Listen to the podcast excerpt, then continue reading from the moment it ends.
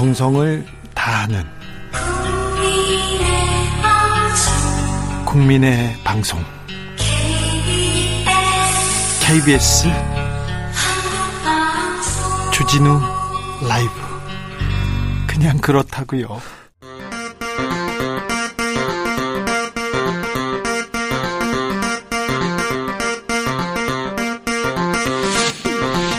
주진우 라이브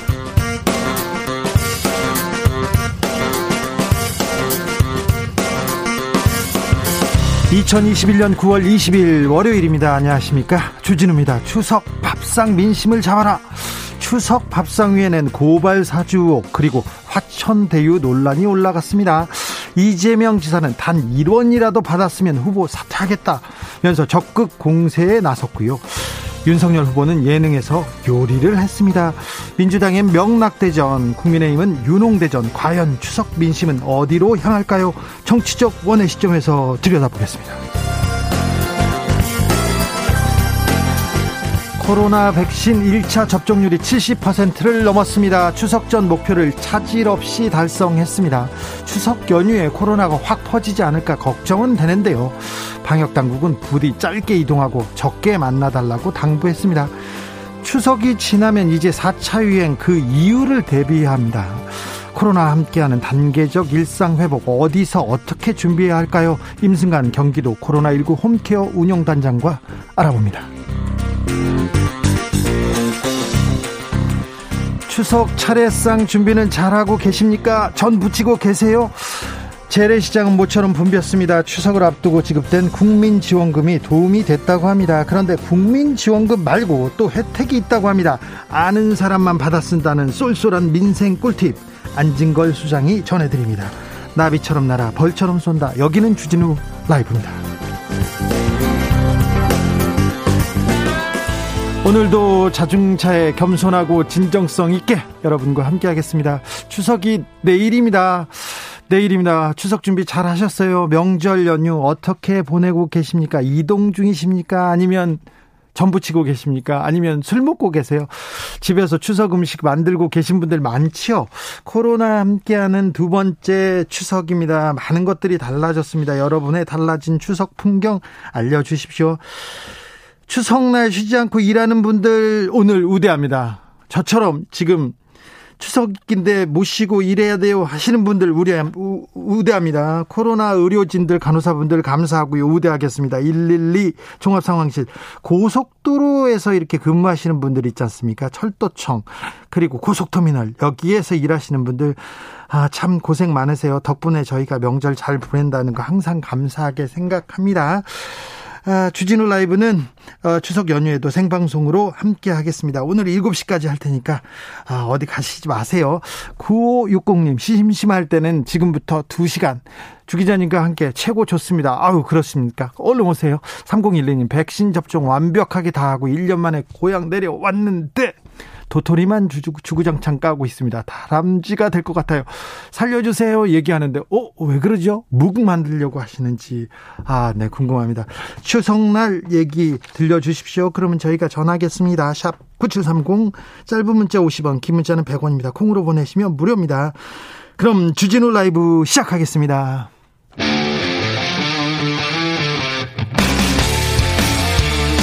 탐사보도 외길 인생 20년. 주 기자가 제일 싫어하는 것은?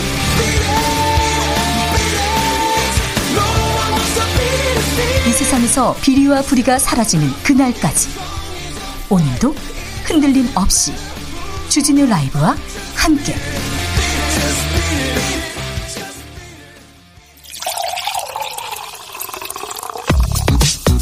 진짜 중요한 뉴스만 쭉 뽑아냈습니다. 줄 라이브가 뽑은 오늘의 뉴스 주스 정상근 기자 어서 오세요. 안녕하십니까. 추석인데 모시고 제가 불러서 죄송합니다. 괜찮습니다. 네, 코로나 상황 좀 알려주세요. 네, 오늘 0시 기준 코로나19 신규 확진자 수는 1,605명이 나왔습니다. 이 주말 검사 건수 감소 영향이 반영 되는 이 월요일 발표 확진자 중에서 가장 많은 확진자가 나왔습니다. 그럼에도 불구하고 1,600명이 넘었다고요? 네, 그렇습니다. 특히 추석 연휴를 맞아 대규모 인구 이동이 이어지고 있어서 그 연휴 이후 전국적 재확산이 우려가 되고 있습니다. 네. 당국은 추석 연휴 증가한 이동량, 만남, 접촉의 여파로 향후 코로나19 확진자가 더 늘어날 수 있다고 전망했는데요. 어, 다만 이 증가의 패턴 자체가 폭발적이라기보다는 점진적일 가능성이 더 있으며 정부에서도 폭발적인 유행이 발생해서 의료에 부담이 가는 일이 없도록 노력하겠다라고 밝혔습니다. 백신 접종은 어떻게 돼가고 있습니까?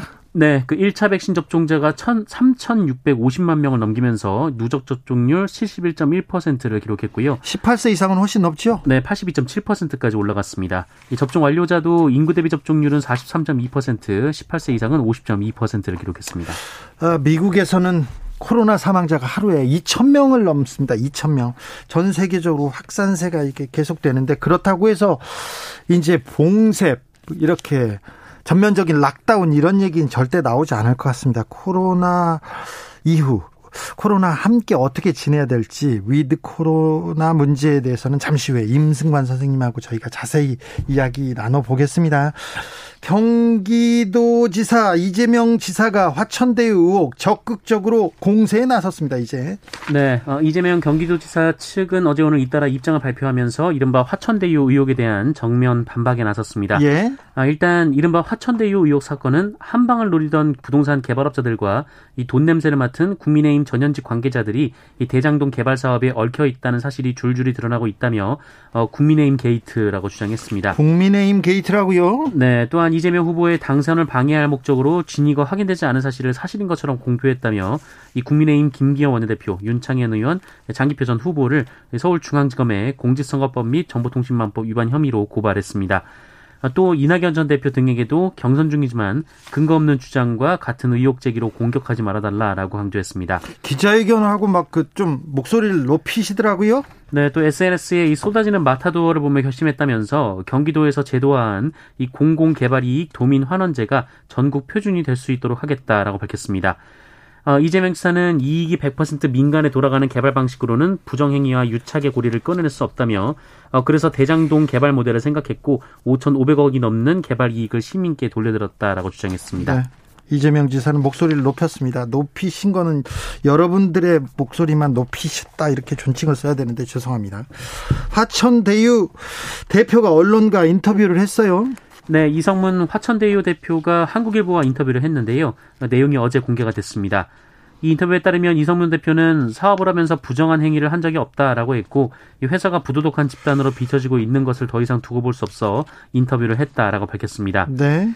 특히 핵심 논란인 그 5천만 원을 투입해서 수백억 원의 이익을 얻었다라는 주장에 대해서는 어, 리스크 없이 땅 짓고 헤엄치기식으로 사업했다는 게 말이 안 된다라며 이 5천만 원은 회사를 설립할 때 자본금이고 이 사업에 투자한 돈이 350억 원이라고 말했습니다. 네. 어, 그러면서 이 내역은 성남의뜰 계좌에 입금해서 어, 사업비로 사용됐다며 이 내역이 정확하게 남아 있다라고도 했습니다. 이 부분에 대해서는 그 많이 나오지 않고 있어요. 대주주 언론인 출신 대주주 얘기 그리고 또 어, 얼마만큼 투자해서 얼마만큼 벌어갔는지 이 얘기는 계속 나올 것 같습니다. 좀 지켜보시죠. 국민의힘에서 공세를 멈추지 않고 높이고 있습니다. 네, 이준석 국민의힘 대표는 이재명 지사가 1원도 받은 일이 없다라고 말한 것에 대해서 어, 이런 논리라면 박근혜 전 대통령도 1원도 입금받은 일이 없다라고 주장했습니다.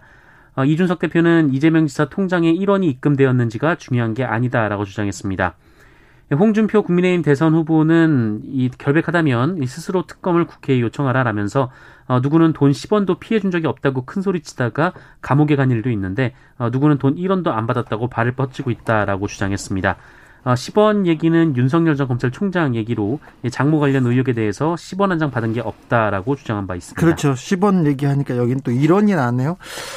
아, 추석 밥상에 또 윤석열 후보가 올라갔습니다. 그런데 윤석열 후보 얘기는 고발 사주 의혹 얘기가 아니라 예능 얘기만 나오고 있어요? 네, 윤석열 전 검찰총장이 SBS 예능 프로그램에 출연했는데요. 이 평소 시청률의 두 배가 넘게 나왔다며 이 대박을 쳤다라는 기사가 쏟아졌습니다. 아, 특히 기사 제목에 그 윤석열 전 총장이 이날 예능에 출연하면서 한 말들이 많이 달렸는데요.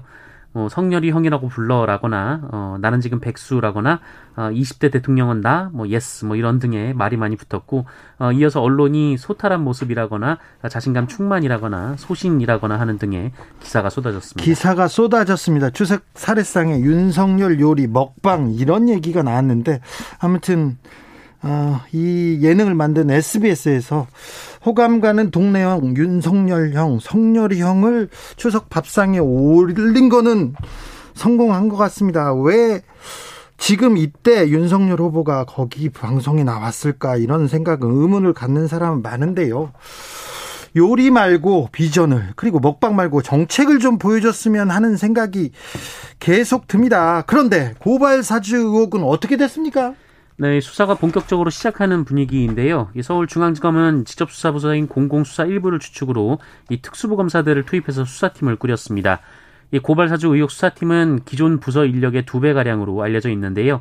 이 대검은 지난 13일 그 열린민주당 최강욱 대표 등으로부터 고소장을 접수받은 이후 14일 하루 만에 사건을 배당했고요. 수사팀은 16일에서 17일 그 이틀간 대검 감찰부를 압수수색해서 진상 자료도 확보한 상황으로 전해졌습니다. 공수처에서도 수사하고 있죠? 네, 공수처는 고발 사주 의혹뿐 아니라 검찰이 작성한 것으로 알려진 이른바 장모 대응 문건에 대해서도 수사할 가능성이 있다라는 보도가 나오고 있습니다. 아무튼 고발 사주 의혹의 핵심은 만약에 검사가 야당 정치인한테 고발장을 써줬다. 야, 고발만 해. 내가 알아서 처리하겠다. 이렇게, 이런 내용이 지금 사실로 들어간다면 굉장히 이게, 이게 직접 정치에 개입한 검사 얘기가 나올 수 있지 않습니까? 이 부분이 중요한데 이 핵심 부분은 지금 사라지고 있고 화천대유 그리고 먹방만 나오고 있습니다. 음, 국민의힘 장재원 의원 윤석열 후보의 핵심 측근인데요. 이분 아들이 또 음주운전 적발됐네요. 지난번에도 걸렸잖아요. 네, 이 국민의힘 장재원 의원의 아들 그 장영준 씨, 래퍼 노엘이 집행유예 기간에 무면허 운전을 하다가 음주 측정 요구를 요구한 이 경찰관을 폭행한 혐의로 입건이 됐습니다. 이 장영준 씨는 지난 18일 밤 10시 30분쯤 서울 서초구 반포동에서 이 차를 몰다가 이 다른 차와 접촉 사고를 냈고 어, 음주를 의심한 경찰이 음주 측정 그리고 신원 확인을 요구하자 이에 불응했습니다. SBS가 공개한 영상을 보면 장영준 씨는 경찰관을 계속 밀어내며 운전석에 앉으려 했습니다. 이 경찰은 장영준 씨가 조사가 불가능할 정도로 취한 상태여서 귀가 조치했고 연휴가 끝난 이후 조사를 벌인 뒤 장영준 씨에 대한 구속영장 신청 여부를 검토할 계획이라고 보도했습니다. 이 장영준 씨는 앞서 지난 2019년 9월 이 서울 마포구의 한 도로에서 면허 취소 수준의 만취 상태로 차를 몰다가 오토바이와 충돌하는 사고를 낸 후 운전자 바꿔치기를 시도해서 지난해 6월 1심에서 징역 1년 6개월의 집행유예 2년을 선고받은 바 있습니다. 어, 그리고 올해 4월에는 부산 진구의 한 길에서 행인을 폭행한 혐의로 송치가 됐었고요. 또 지난 13일 이 자신의 노래를 혹평한 네티즌을 향해서 이 재난지원금 받으면 공중제비 도는 XX들이 인터넷에서는 센 척한다라는 글을 올려서 논란이 됐습니다. 어, 장영준 씨는 뭐라고 드릴 말씀이 없다라면서 받아야 하는 죄값을 모두 달게 받고 성숙한 사회 구성원이 되도록 노력하겠다라고 했습니다. 지난번에도 이 얘기 한 것 같은데 뭐라고 드릴 말이 없네요. 문재인 대통령이 유엔 총회 참석차 미국으로 출국했습니다. 네, 문재인 대통령이 제76차 유엔 총회 참석을 위해 출국했고 현지 시간으로 19일 오후 미국 뉴욕에 도착했습니다. 아, 그리고 현지 시간으로 20일 오전 첫 일정으로 지속 가능 발전 목표 모멘트 행사에서 연설을 하게 됩니다. 아, 특히 이 행사에는 미래 세대와 문화를 위한 대통령 특별사절로 임명된 이 방탄소년단도 나란히 참석해서 연설 및 영상 퍼포먼스를 선보일 예정입니다. 이 지속가능 발전 목표 모먼트는 환경 문제, 빈곤, 기아 종식 등의 분야에서 국제사회가 2030년까지 함께 지향하기로 한 것으로 어, 유엔은 이 회의를 연례적으로 열어서 이행 상황을 점검하고 있습니다. 문 대통령의 유엔 참석 매년 있는 일이지만 이번엔 좀 의미가 깊습니다. 네, 아무래도 문재인 대통령 임기 마지막이기도 하기 때문인데요. 어, 특히 전체 유엔 가입국 정상을 대표하는 유일한 이 정상 참석자로 어, 기조 연설을 할 예정이고요. 우리 대통령만 지금 불렀어요. 네, 그리고 그 영국 슬로베니아와 양자 정상회담을 소화할 예정이고 어, 또 한국 베트남 정상 회의도 열리고요. 어, 또 미국 제약업체 화이자 CEO 접견 및 한미 백신 파트너십 행사 등 백신 관련 일정도 계획돼 있습니다. BTS도 그리고 문재인 대통령도 유엔에서 연설을 할 겁니다. 그리고 아, 한국의 위상 그리고 한국이 선진국으로 그리고 국제사회에서 어떤 역할을 할 건지 그런 얘기도 조금 나눌 건데 이준석 국민의힘 대표가 22일에서 27일까지 미국에 갑니다. 바로 갑니다. 아마 언론에서는 어, 이준석 대표의 얘기를 어찌 쓸지 왜 지금 가야 되는 건지 네 조금만 기다려 보세요. 제가 알려드릴게요. 네. 북한이 우리가 개발에 성공한 SLBM 어우 혹평했습니다. 좀, 좀, 부담이 가나요? 네, 어, 우리 군이 지난 15일 이 잠수함에서 잠수함 발사 탄도미사일 시험 발사에 성공한 데 대해서 북한이 그 성과를 평가절하했습니다. 장창하 국방과학원장이라는 사람이 오늘 조선중앙통신에 관련된 글을 썼는데요. 아, 이 글을 보면 이 남조선이 공개한 잠수함 발사 탄도 미사일은 이 전쟁에서 효과적인 군사적 공격 수단이 될 수 없을 것이다라고 주장했는데 아 북한에서요? 네, 어, 초보적인 걸음마 단계 수준에 불과하다며 이 사거리가 500km 미만인 전술 탄도 미사일로 판단된다라고 주장했습니다. 알겠어요. 너나 좀 잘하시지 무슨 저희 우리나라 뭐 무기까지 또 걱정하고 있어요. 그러면서 또 한마디 했어요. 네, 다만 남조선이 잠수함 무기 체계 개발에 집착하고 있다며 그 속내를 주시해 보고 있다 이렇게 견제하기도 했는데요. 한편 북한은 2015년부터 그 잠수함 탄도미사일, 그러니까 SLBM을 열병식에서 어, 계속 공개를 했습니다만 아직 잠수함에서 시험 발사한 적은 없습니다. 아무튼 우리는 SLBM을 내년부터 실전 배치합니다. 이걸 좀 두려워하는 것 같습니다. 네, 한국이 독자 개발한 잠수함 발사 탄도미사일은 내년 하반기쯤 전력화될 전망입니다. 아, 군은 앞으로 이 SLBM에 대한 몇 차례 시험 발사가 필요한 상황이며 어, 내년 초에 양산 계획을 하면 내년 하반기부터 3천톤급 잠수함의 전력화가 가능할 것으로 봤습니다. 어, 군은 해군의 첫 3,000톤급 잠수함인 이 도산 안창호함을 비롯해서 추가로 건조되는 중형 잠수함 총 9척에 SLBM 78발을 장착할 계획이라고 밝혔습니다. 6171님께서 추석에 어디 안 가고 조용히 공부하고 있어요. 아이고, 추석 때 공부해야 되는 분들, 수험생들, 아이고, 고생 많으십니다. 오늘 사람 목소리 듣는 게 주진우 라이브가 처음이네요. 얘기합니다.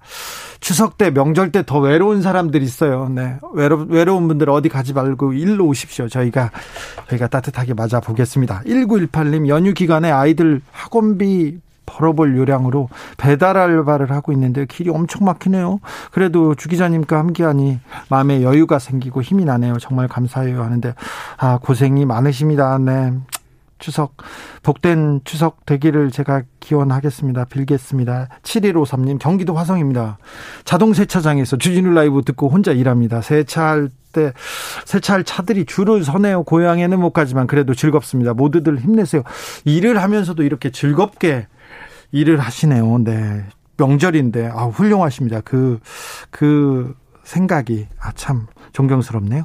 4433님 여기는 자양 전통시장입니다. 전통시장에서 만두, 찐빵, 도넛 튀김 대목을 보고 있습니다. 주진우 라이브 파이팅입니다. 아, 대목이래네요. 장사가 잘 된다고요? 그럼 다행입니다. 아유 다행입니다. 축하드립니다. 복된 추석 되소서. 아 참 추석날인데도 이런 또 안타까운 뉴스를 전합니다. 용광로 옆에서 야간 근무를 하던 노동자가 숨졌어요. 법원이 산재를 인정했습니다. 네, 어, 6년간 용광로 옆에서 야간 근무를 반복하다 쓰러져 숨진 노동자가 유종의 소송 끝에 업무상재를 인정받았습니다. 예. 어, 서울행정법원은 지난 7일 이 사망한 40대 노동자의 배우자가 근로복지공단을 상대로 낸 소송에서 원고 승소 판결을 내리면서 이 망인의 업무상 과로와 유해 요인 등이 신체적 상태와 겹쳐져서 허혈성 신장 질환을 발병하게 했다고 판단할 수 있다라고 판단했습니다. 네. 아, 고인은 심혈관계 질환에 악영향을 미치는 고강도의 야간 근무와 이 생체 리듬에 악영향을 미치는 주야간 교대 교대제 근무를 오랫동안 해온 것으로 전해졌고요. 교대 근무 특별히 야간 근무 계속 하시는 분들 건강에 이상 이 있는 분들 많습니다. 그러니까 각별히 조심하셔야 돼요. 네, 특히 2018년 8월부터 2019년 2월까지 야간 근무를 포함해서 어, 평균 주당 근무 시간에 근무 시간이 59시간에 이르는 등 이 과로 상태에 있었다고 재판부는 판단했습니다. 어, 때문에 관리되던 기존 질병이 누적된 업무상의 과로와 스트레스로 인해 자연 속도 이상으로 급격하게 악화되다가 어, 야간 근무라는 신체적 정신적 부담이 주어지자 어, 급성 신장 질환으로 발현되어 망인을 사망에 이르게 하였을 가능성이 상당하다라고 판단했습니다. 너 징계 대상이야 이렇게 이런 내용을 사내에다가 이렇게 알렸어요. 그래서 명예훼손이란 판결을 받았습니다. 네, 이 회사 인사 담당 직원이 소속 직원의 징계 절차가 시작된 사실을 다른 직원들이 볼 수 있는 공간에 게시한 것은 명예훼손에 해당한다라는 대법원 판단이 나왔습니다. 시설 경비 관리 업체 인사 담당자였던 A 씨가 이 직원 B 씨와 업무 중에 마찰을 빚자 이 징계가 필요하다는 의견을 상부에 보고했고 어, 이후 사측이 징계 절차를 결정하자 어, 이 B 씨의 징계를 논의할 인사위원회가 열린다라는 내용의 문서가 건물에 게시가 됐습니다. 어, 이 행위로 이 40여 명의 직원이 이 B 씨의 징계 어, 징계위 회부 사실을 받고 어, 이후 A 씨는 B 씨의 명예를 훼손한 혐의로 기소가 됐습니다. 1심에서는 유죄, 그죠? 네. 벌금 30만 원. 그런데 2심에서는 무죄가 나왔습니다. 무죄 나왔어요. 대법원 뭐라고 합니까? 네, 대법원은 그 징계가 결정된 이후에 이 징계 사실을 공개해도 이 회사가 원하는 공익을 달성할 수가 있고 아, 네. 또 A 씨가 B 씨의 명예를 훼손한 것이 맞다라고 봤습니다. 네. 아, 특히 문서가 게시된 곳이 회사 구성원 외에도 어, 회사, 협력업체 직원 등 외부인의 왕래가 빈번하게 이뤄지는 장소라며 이 공익을 위한 장소라고 보기에는 적절하지 않다라고 어, 사건을 파기환송했습니다. 네. 연휴에 일가족이 사망한 사건이 발생했습니다. 네, 추석 연휴 전남 장성의 한 주택가 차량에서 70대 어머니와 50대 아들 부부 등 일가족 3명이 숨진 채 발견돼 경찰이 수사에 나섰습니다. 이 어머니인 A씨가 안방에서 그리고 며느리는 집 앞에 주차된 승용차 뒷좌석에서 숨진 채 발견됐고 아들 B씨는 집안의 다른 곳에서 쓰러진 채 발견됐습니다. 어, 모두 외상 흔적이 없었고요. 이 집안에서 흉기나 독성 물증도 발견되지 않았습니다. 어, 다만 현장에서 아들이 작성한 것으로 추정되는 4장짜리 유서가 발견돼서 극단적 선택을 한 것으로 추정이 되는데 어, 유서에는 가정 불화를 암시하는 내용이 담긴 것으로 전해졌고요. 어, 이에 경찰은 이 내용을 토대로 가족 내 문제로 인한 사건으로 추정을 하고 있습니다. 술에 취해서 여성한테 치근대던 사람이 있었어요. 붙잡아 놨더니 경찰 간부였다고요? 네, 술에 취해 모르는 여성을 따라다니며 말을 걸다가 이를 말리는 행인과 경찰관을 폭행한 경찰 간부가 수사를 받고 검찰로 송치됐습니다. 네. 이 서울 관악경찰서는 피의자 A 경위를 공무집행방해, 재물손괴 혐의로 경, 검찰에 송치했는데요. 어, 이 A 경위는 지난 7월 6일 오후 11시쯤 이 관악구 신림동 골목길에서 술에 취한 채 한 여성의 뒤를 따라가며 말을 걸다가 이를 말리던 행인의 뺨을 때렸습니다. 네. 또 길가에 세워져 있던 오토바이를 넘어뜨려 파손하고 인근 지구대로 연행된 뒤 경찰관을 또 폭행했습니다. 아, 경찰은 이 A경이 입건 당시 폭행 혐의도 적용했지만 피해자가 합의 후 고소를 취하해서 이 부분은 공소권 없음 처분을 내렸고요. 어, 현재 A경위는 사건 당시 감남경찰서 소속이었으나 어, 대기 발령 후 금천서로 전보가 됐습니다. 모든 폭행이 나쁘지만 특별히 경찰관을 폭행한 부분 이 부분은 처벌을 좀 더 세게 해야 될 텐데요. 어, 술에 취해서 치근대거린 것도 잘못됐고요. 오토바이를 파손했습니다. 그리고 경찰관까지 폭행했는데 공소권 없으며 합의했다고 봐줬다고요? 다른 경찰서에서 근무한다고요? 아우 이 경찰을 믿을 수 없습니다. 어떻게 처벌하는지 어떻게 처리하는지 지켜보겠습니다. 주스 정상근 기자 함께했습니다. 감사합니다. 고맙습니다. 6171님 오늘도 안 좋은 뉴스 한가득이네요. 아우 죄송합니다. 네, 좋은 뉴스 보내드렸어야 되는데 네, 이 경찰을 잘못했잖아요. 혼내야죠. 네. 일가족이 좀 나쁜 일이 있었습니다. 네. 1325님 열심히 음식 만들고 열심히 먹고 배 두들기면서 누워서 주라 듣고 있습니다. 네. 아 훌륭하네요. 아유, 부럽습니다. 3011님, 아까 도토리 까던 정치자인데요. 아, 네. 왜 까냐고 물어보니까 도토리 묵 쓴다고 그러는데 저는 묵을 먹지도 않아요. 그리고 더 중요한 건 추석 올라가고 나서 도토리 묵을 만들 거라는데 저는 철저하게 이용만 당하고 올라가게 생겼습니다. 아이고, 심심한 위로를 보냅니다. 그런데 지금 까놓으면 또 맛있게 잘 먹는 사람이 있잖아요. 가족들이 행복해질 거예요. 그러니까 좋은 일 한다 생각하고 계속 까세요. 막 까세요. 거예요. 네. 좀 어려우면 다람쥐라도 불러서 같이 가시든가. 교통정보센터 다녀오겠습니다. 임초희 씨. 주진우 라이브.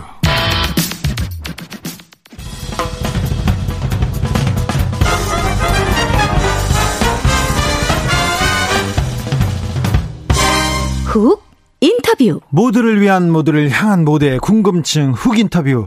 코로나 4차 대유행, 아, 두 달 넘게, 두 달 넘게 진행됩니다. 확산세 줄지 않아 걱정입니다. 이제는 4차 대유행 이유를 생각하고 고민해야 할 시점인데요. 단계적으로 일상을 회복하는 with 코로나 어디부터 어떻게 시작해야 할지 함께 고민해 보겠습니다. 임승관 경기도 코로나19 home care 운영단장 안녕하세요. 네, 안녕하세요. 원장님, 추석 연휴 어떻게 보내고 계신지요? 네, 뭐, 도청이랑 병원도 왔다 갔다 하고요. 또 남는 시간 가족들과 보내고 있습니다. 아, 네. 아, 그래도 출근하셨어요? 아, 네. 네. 어, 네. 네, 저기, 대유행, 4차 유행 장기화되면서 의료진들 많이 지쳐 있을 것 같은 추석 때는 좀 쉴 수 있습니까? 어, 저희 병원 같은 경우에 코로나19 입원 치료 병상이 172병상인데요. 네. 어제 저녁 때 같은 경우는 172병상 만실이었어요. 아, 그래요? 네. 아무래도 병상 가동률이 이제 이렇게 90% 이상 늘 유지되고 거의 100% 가까우면 어, 직원분들이 이제 체력적으로 힘들죠. 네. 어, 근데 뭐 근력도 근력이지만 지구력이 떨어지는 게 더 문제고 정신력도 이제 늘 같은 수준으로 유지하기가 점점 힘들어집니다. 네. 어, 근데 그 임승관 경기도 의료원 안성병원장님인데 앞에 경기도 코로나 홈케어 운영단 앞에 경기도에서는 좀 직함이 바뀌셨네요. 아, 네. 어, 6월 30일 날 에, 긴급대응단이라는 이전 조직은 해산했고요. 예. 정책적인 일들은 이제 보건건강국 중심으로 진행하고 있고 저는 이제 사업 중심으로만 어, 도를 돕고 있습니다. 그러면 홈케어 운영단 어, 중요하신 분이 그쪽으로 갔다는 게 홈케어. 그러면 조금 경기도에서는 방역 체계를 좀 바꾼다는 얘기입니까? 어, 어, 뭐, 어, 두 가지 의미가 있을 것 같아요. 하나는, 어, 제가 아무래도 공직자가 아니고 민간인인데, 어, 광역지자체의 정책을 뭐 수립하고 조율하는 부분은, 어, 당연히 마땅히 공직자가 하는 것이 맞, 맞아서 그런 위상의 변화를 좀 요청을 했고요. 두 번째로는 이 홈케어가 자가치료 사업입니다. 네. 이 자가치료, 재택치료 사업이 어, with 코로나 시대를 준비하는 데 있어서 너무나 중요하다고 생각했기 때문에 사업에 집중하려는 그런 목적도 있었습니다. home care, 자가치료. 그러면 경기도는 그 이제 방역 코로나에 걸리거나 코로나 밀접 접촉자는 일단 격리하고 병원에 입원시키고 이거 말고 home care 쪽으로 이렇게 자가치료 쪽으로 이동한다는 겁니까? 어, 뭐 무조건적인 것은 아니고요. 예. 일종의 선택의 옵션이 생긴 것이죠. 그래서 경기도민 같은 경우라면 어, 지난주 같은 경우 경증 환자의 한 83% 정도는 생활치료센터에 계시고요.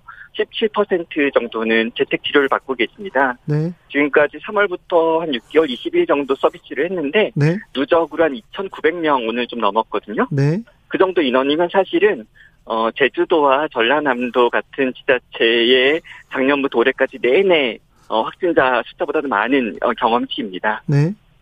그러면 그러면 이제 시설에 격리하고 그 의료진들이 보호하는 이런 체계가 조금 달라지는 겁니까? 어, 우리 생활치료센터를 뭐 본인이나 가족 혹은 지인이 경험하신 분들이 있을 텐데요.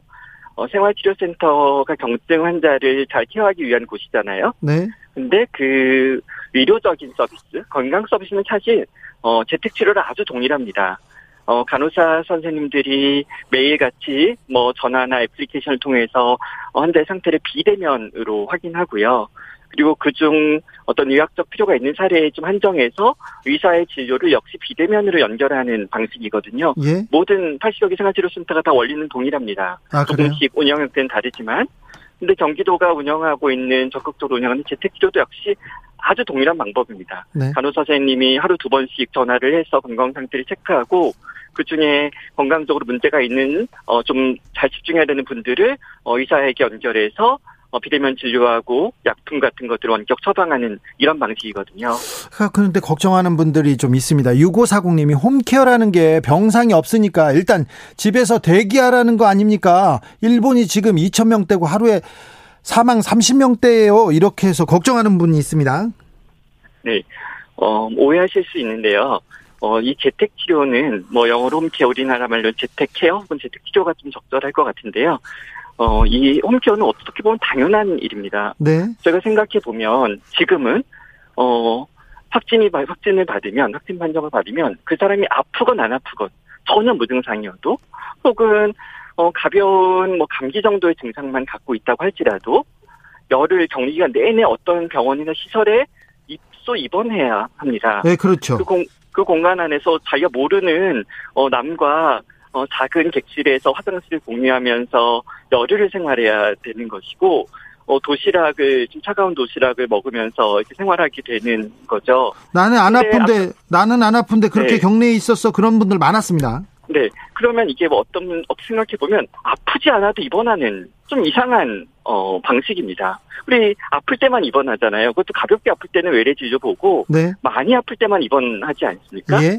어, 그렇, 그렇, 이, 이런 우리가 겪어온 1년 8개월 동안의 경험은 사실은, 어, 격리라는 관리와 예. 의료라는 서비스가 뭉뚱그려서 이제 하나로 존재했던 거죠. 예. 이것이 자연스럽지 않은 것이고 어, 지속 가능성 확대 가능성에 있어서 아주 중요한 문제 제기를 받는 겁니다. 예. 따라서 정상적인 방식. 어, 몸이 아프지 않을 때는 스스로 care하고, 몸이, 어, 조금 아플 때는 의사의 진료를, 외래 진료를 받고, 많이 아플 때는 시간과 돈을 들여서 입원하는 평상시의 진료 전달 체계가 복원돼야 우리가 어, 2022년, 2023년에 어떤 with 코로나 전략을 설계할 수 있는 거죠. 반드시 필요한 일입니다. 아, 네. 이게 정상적인 치료 방법으로 가자 이런 얘기네요. 네, 그런데- 어찌 보면 지금까지가 되게 왜곡되어 있는 거죠. 물론 네. 의도한 거지만 네. 말이에요. 지금까지 체계는 그 사람의 어떤 감염인의 몸 안에 있는 바이러스를 어, 주시하는 체계입니다. 네.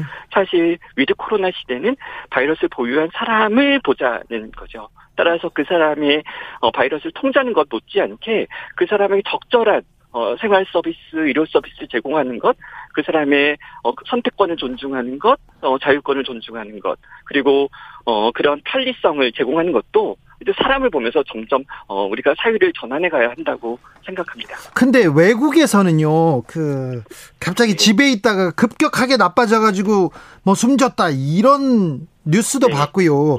네. 집에서 이렇게 혼자서 치료하고 괜찮아, 그러다 갑자기 아파지면 네. 걱정입니다, 그 부분은. 네.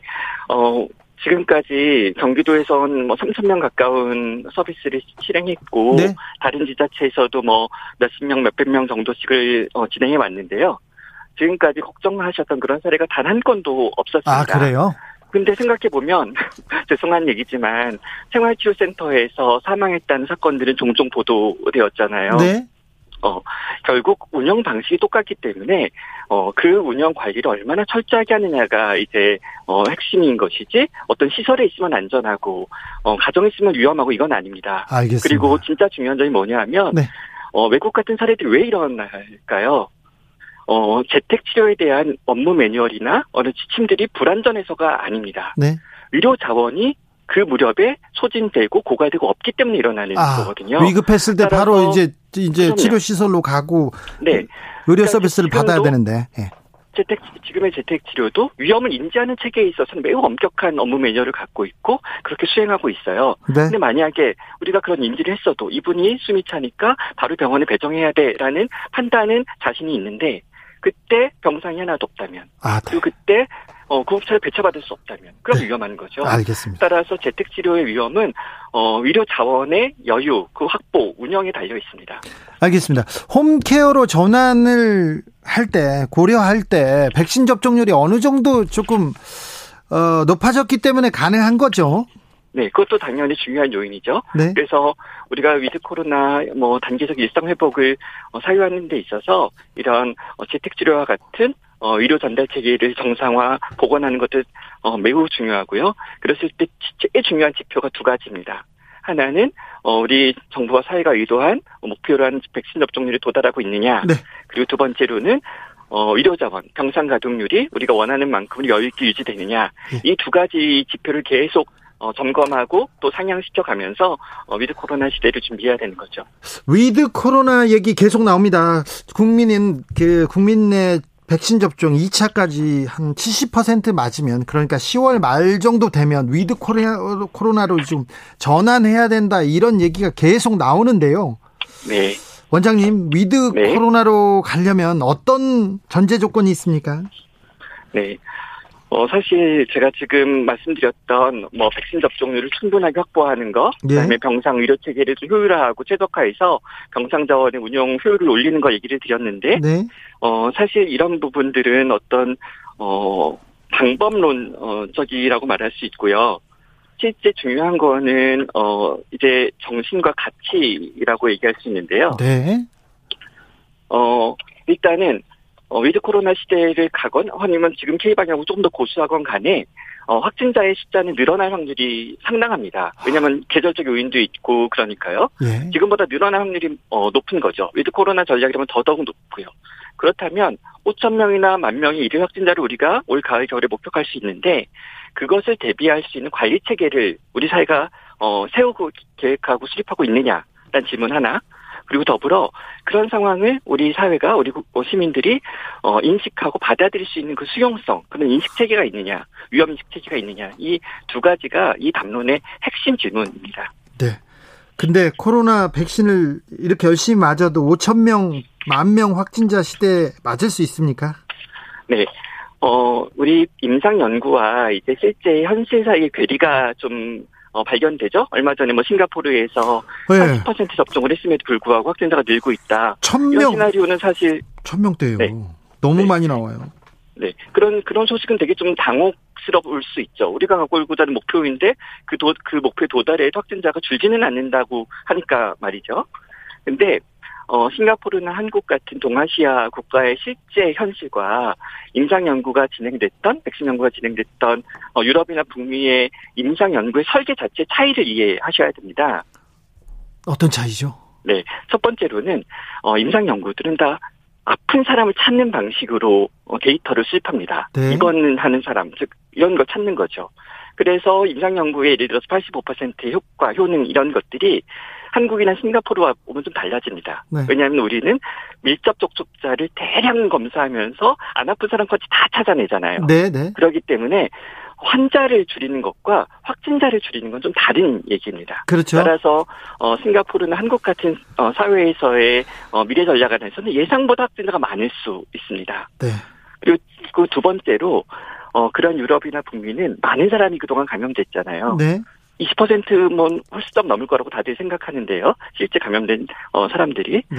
한국 같은 경우는 누적 감염인이 0.55%, 0.5% 남짓하거든요. 예. 그럼 면역력을 갖고 있는 사람은 백신 접종자 더하기 질병을 알았던 사람이라고 네. 말할 수 있으니까 예.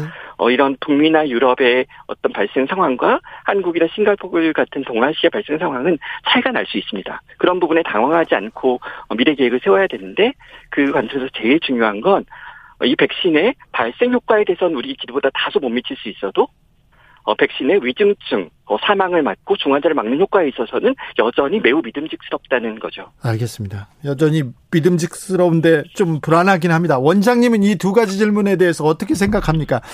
우리나라 사람들이 확진자 폭증에 당하지 않을 수 있을까요? 네, 그러니까 그 상황에서 제일 중요한 두 그룹이 있다고 생각합니다. 하나는 어, 전문가들이고요. 네. 어, 또한 군은 저널 리스트. 네, 언론들 중요하죠. 네. 그래서 어 그런 어 전문가 언론인들이 어 정확하게 과학적 사실을 이해하고 그것들을 어떤 어 정파적인 이해관계 없이 제대로 전달하는 것 이것이 올 가을에 너무 중요하다고 생각합니다. 아이고 언론은 믿지 마세요 원장님. 아니에요. 어떻게 언론을 믿지 않을 수 있어요? 아니 언론은 저 저도 믿음이 안 가는데 언론인으로서 그리고 아닙니다. 우리 체, 네. 의료 체계는 감당할 수 이 그 폭증한 사, 그 환자를 우리 의료 체계는 감당할 수 있습니까? 네. 그래서 효율화 전략이 필요합니다. 네. 지금까지의 K 방역은 어, 어떤 비용 같은 부분들을 조금 내려놓고 최대 효과를 원하는 어, 전략이었단 말이죠. 네. 어, 근데 이제 더 이상 그렇게 하는 것은 다른 방법이 아닐 수 있습니다. 이제는 어, 효율을 올리는 전략을 세워야 되고 그렇다면 아프지 않은 사람도 굳이 아프지 않은 사람도 구급차에 태워서 저 멀리 있는 병원에 열을 입원시켜야 하는가 이런 질문을 던져야 되는 거죠. 예. 따라서 의료 체계를 효율화하는 전략이 수립돼야지만 어, 위드 코로나 시대를 우리가 맞을 수 있고 어, 당황하지 않을 수 있습니다. 알겠습니다. 위드 코로나 시대는 아, 사람들끼리 모일 수 있고 또 해외 네. 여행 갈 수 있고 정상적으로 생활하는 거야. 그렇게 그렇게 생활하기까지는 많은 생각을 해야 되는 거군요. 네. 우리의 어떤 위험 인식 같은 부분들이 수정되어 가야 되는데 지금까지의 K방역은 조금 매우 적극적인, 매우 공격적인 전략이었다 보니 거기에 어, 우리가 이해가 몰입되어 있다 보니 새로운 전략에 대한 어떤 어, 수용성이 아직은 낮은 상태죠. 따라서 알 전문가 언론의 역할이 중요합니다. 알겠습니다. 감사합니다. 5516님께서 임승환 원장님, 안성시민입니다. 원장님의 원장님이 가까이 계셔서 든든합니다. 이렇게 응원 문자 보냈습니다. 감사합니다. 임승권 경기의료원 안성병원장이었습니다. 네, 고맙습니다.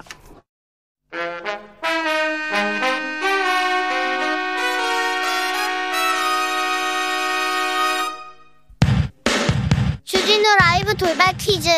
추석에도 쉬지 않는 돌발 퀴즈. 오늘의 퀴즈는 객관식입니다. 문제를 잘 듣고 보기와 정답을 정확히 적어 보내주세요. 어제 KBS ETV에서 가수 심수봉의 비대면 콘서트가 열렸습니다. 지난해 추석 전국의 태세형 신드롬을 불러온 나훈아 공연을 잇는 KBS의 두 번째 추석 특집 콘서트였는데요. 팬데믹 시대를 살아가는 국민들에 대한 격려와 위로가 됐다는 평가가 이어지고 있습니다. 자, 여기서 문제 드릴게요. 다음 보기 중 가수 심수봉의 노래가 아닌 건 몇 번일까요? 보기 드릴게요. 보기 1번 백만송이 장미 2번 그때 그 사람 3번 사랑밖엔 난 몰라 4번 다이너마이트 5번 남자는 배 여자는 항고 다시 한번 들려드릴게요. 1번 백만송이 장미 2번 그때 그 사람 3번 사랑밖엔 난 몰라 4번 다이너마이트 5번 남자는 배 여자는 항고 샵9730 짧은 문자 50원 긴 문자는 100원입니다. 지금부터 정답 보내주시는 분들 중 추첨을 통해 햄버거 쿠폰 드리겠습니다. 주진우 라이브 돌발 퀴즈 내일 또 만나요.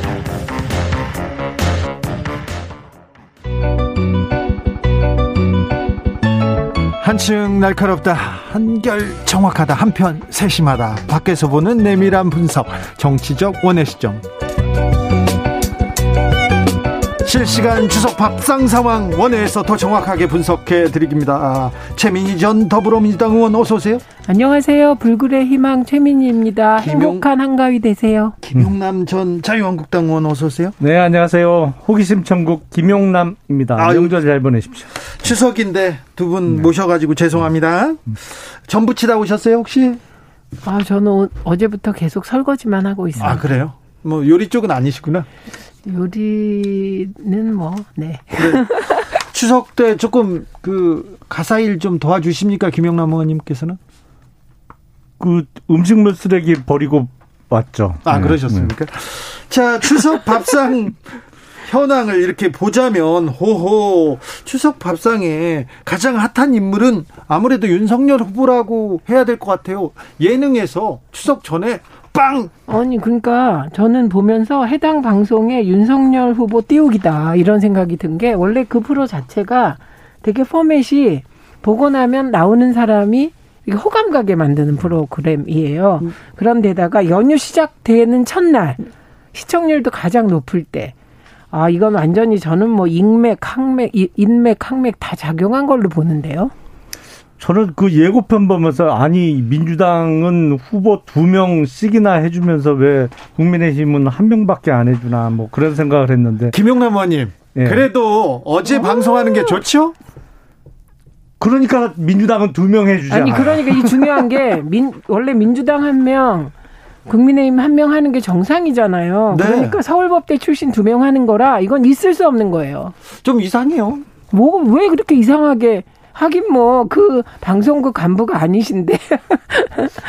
SBS의 서울 법대 사랑은 좀 유명하지만 네, 유명하지만 네. 이번에 조금 조금 독특합니다. 아 티가 나나요? 네. 너무 났어요. 음.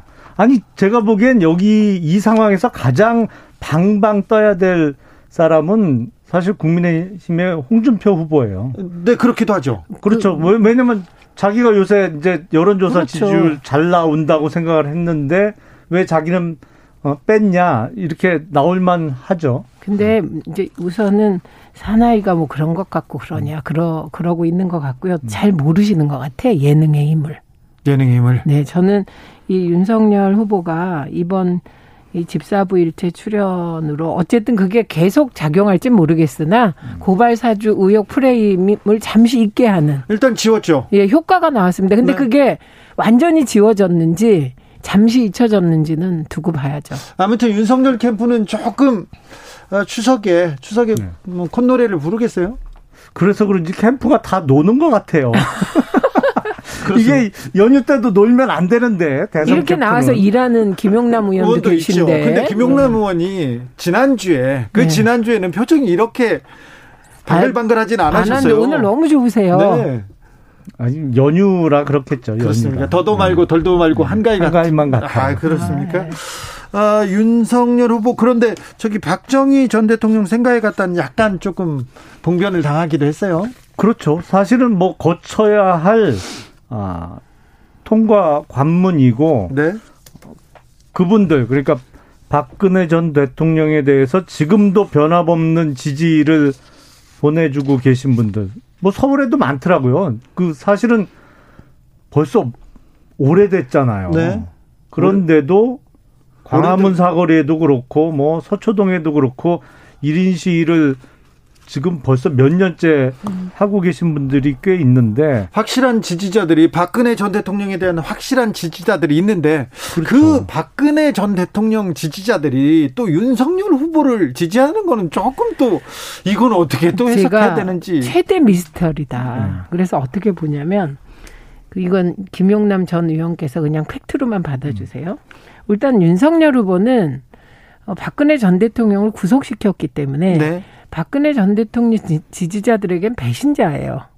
그리고 문재인 대통령이 검찰총장으로 발탁했는데 또 배신을 했기 때문에 문재인 대통령 지지자들에겐 배신자예요. 그러니까 정서적으로는 배신의 아이콘이에요. 그런데 박근혜 대통령 지지자들은 이성적으로 이분이 지지율이 가장 높기 때문에 지지하는 그런 현상이거든요. 그러니까 홍준표 후보가 그 이성과 감성, 정서와 감성 사이에 어딘가를 찌르고 들어가면 사실 사람은 정서가 더 우선하는 존재잖아요. 그러니까 다소 미안 그 좀 불안전하고 미스테리한 지지인데 근데 또 유승민 후보는 엄청 그 배신자 낙인이 찍혀서 회복이 안 된단 말이죠. 그러면 박근혜 전 대통령을 수사해서 구속시킨 사람보다 박근혜 전 대통령 탄핵에 찬성한 사람이 더 밉다. 지금 이런 논리가 되는 거거든요. 그러니까 이게 되게 미스테리한 부분이에요. 글쎄 제가 보기에는 어, 박근혜 전 대통령을 지지했던 분들 중에 지금 윤석열 후보를 지지하는 어, 분들의 가장 큰 지지 이유는 네. 최악의 경우를 피하기 위해서입니다. 네. 왜냐하면 그분들에게 있어서 최악의 경우는 민주당이 집권을 연장하는 거예요. 그거는 정말 생각하기도 싫은 끔찍한 경우거든요. 지금 5년 내내 참았는데 여기서 5년 더 아니면 지난 5년보다 더 할 것 같은 어, 민주당의 일부 후보도 있습니다만 이거 민주당의 재집권을 막기 위해서 여론조사 1위 후보에게 몰린 것이고 어떻게 보면 최선의 최상의 후보를 지지한다기보단 최악을 막기 위한 최선의 방법으로서 윤석열 후보를 지지하는 분들이 많다 이렇게 보입니다.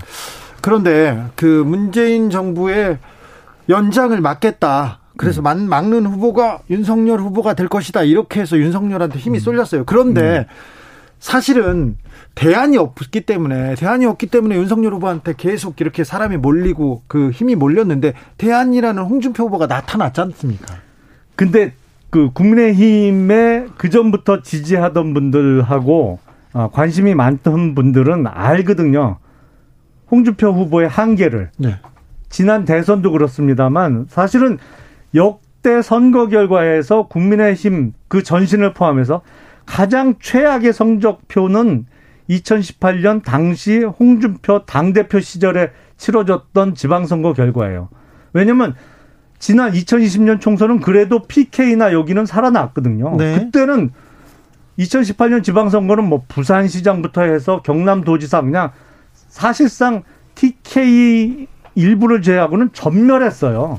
최악의 성적표거든요. 그게 당시 뭐 탄핵과 연결되는 그런 상황 때문에 그런 것이다라고 이제 홍준표 후보는 많이 말씀을 하십니다만 그렇죠. 그 상황이. 큰 원인 중에 하나는 당 대표예요. 사실은 그때 공천 과정에서도 문제가 많았고 왜냐하면 룰이라는 게 지켜지질 않았어요. 기본적으로 당의 당원 당규가 필요 없는 상황이었어요. 그때는 정말 인치였거든요. 그리고 아, 요새는 뭐 재밌다고 하는 분들도 많아졌습니다만 아, 홍준표 당시 당 대표의 언행에 대해서 이제 네. 막말 프레임도 많이 쓰여져 있었고 프레임이 아니고 뭐 일부는 팩트고 그렇습니다만 한계를 너무 뚜렷하게 아는 거예요. 그러니까 지금 여론조사 결과 그게 일정 부분은 민주당 지지층의 역선택의 결과도 섞여 있다라고 판단하는 분들은 유일한 대안으로 윤석열 후보를 찾는 거죠.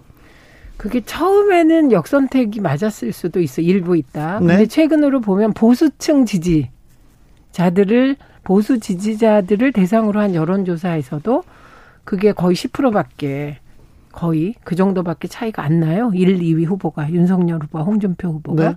그러니까 이 대목은 꼭 그렇게만 보기는 어려운데 뭐 자당 후보를 디스하시는데 제가 뭐 할 말이 있겠습니까? 그렇습니까? 아, 디스라기보다는 그냥 저는 사실대로 말씀드리는 거예요. 김정우님께서 제 지인이 박사임, 박사 모이면서 윤석열 열혈 지지자인데요. 유승민 후보는 또 진짜 싫어합니다. 배신자라고. 이런 분들이 좀 많습니다. 6134님, 예능 방송 나온 박영선, 나경원, 그 후보들 다 떨어졌어요. 맞아요. 홍준표 후보님의 빅픽처 아닌가요? 얘기합니다. 정치적 원의 시점 6시에 이어가겠습니다. 빅픽처? 어, 그런가요?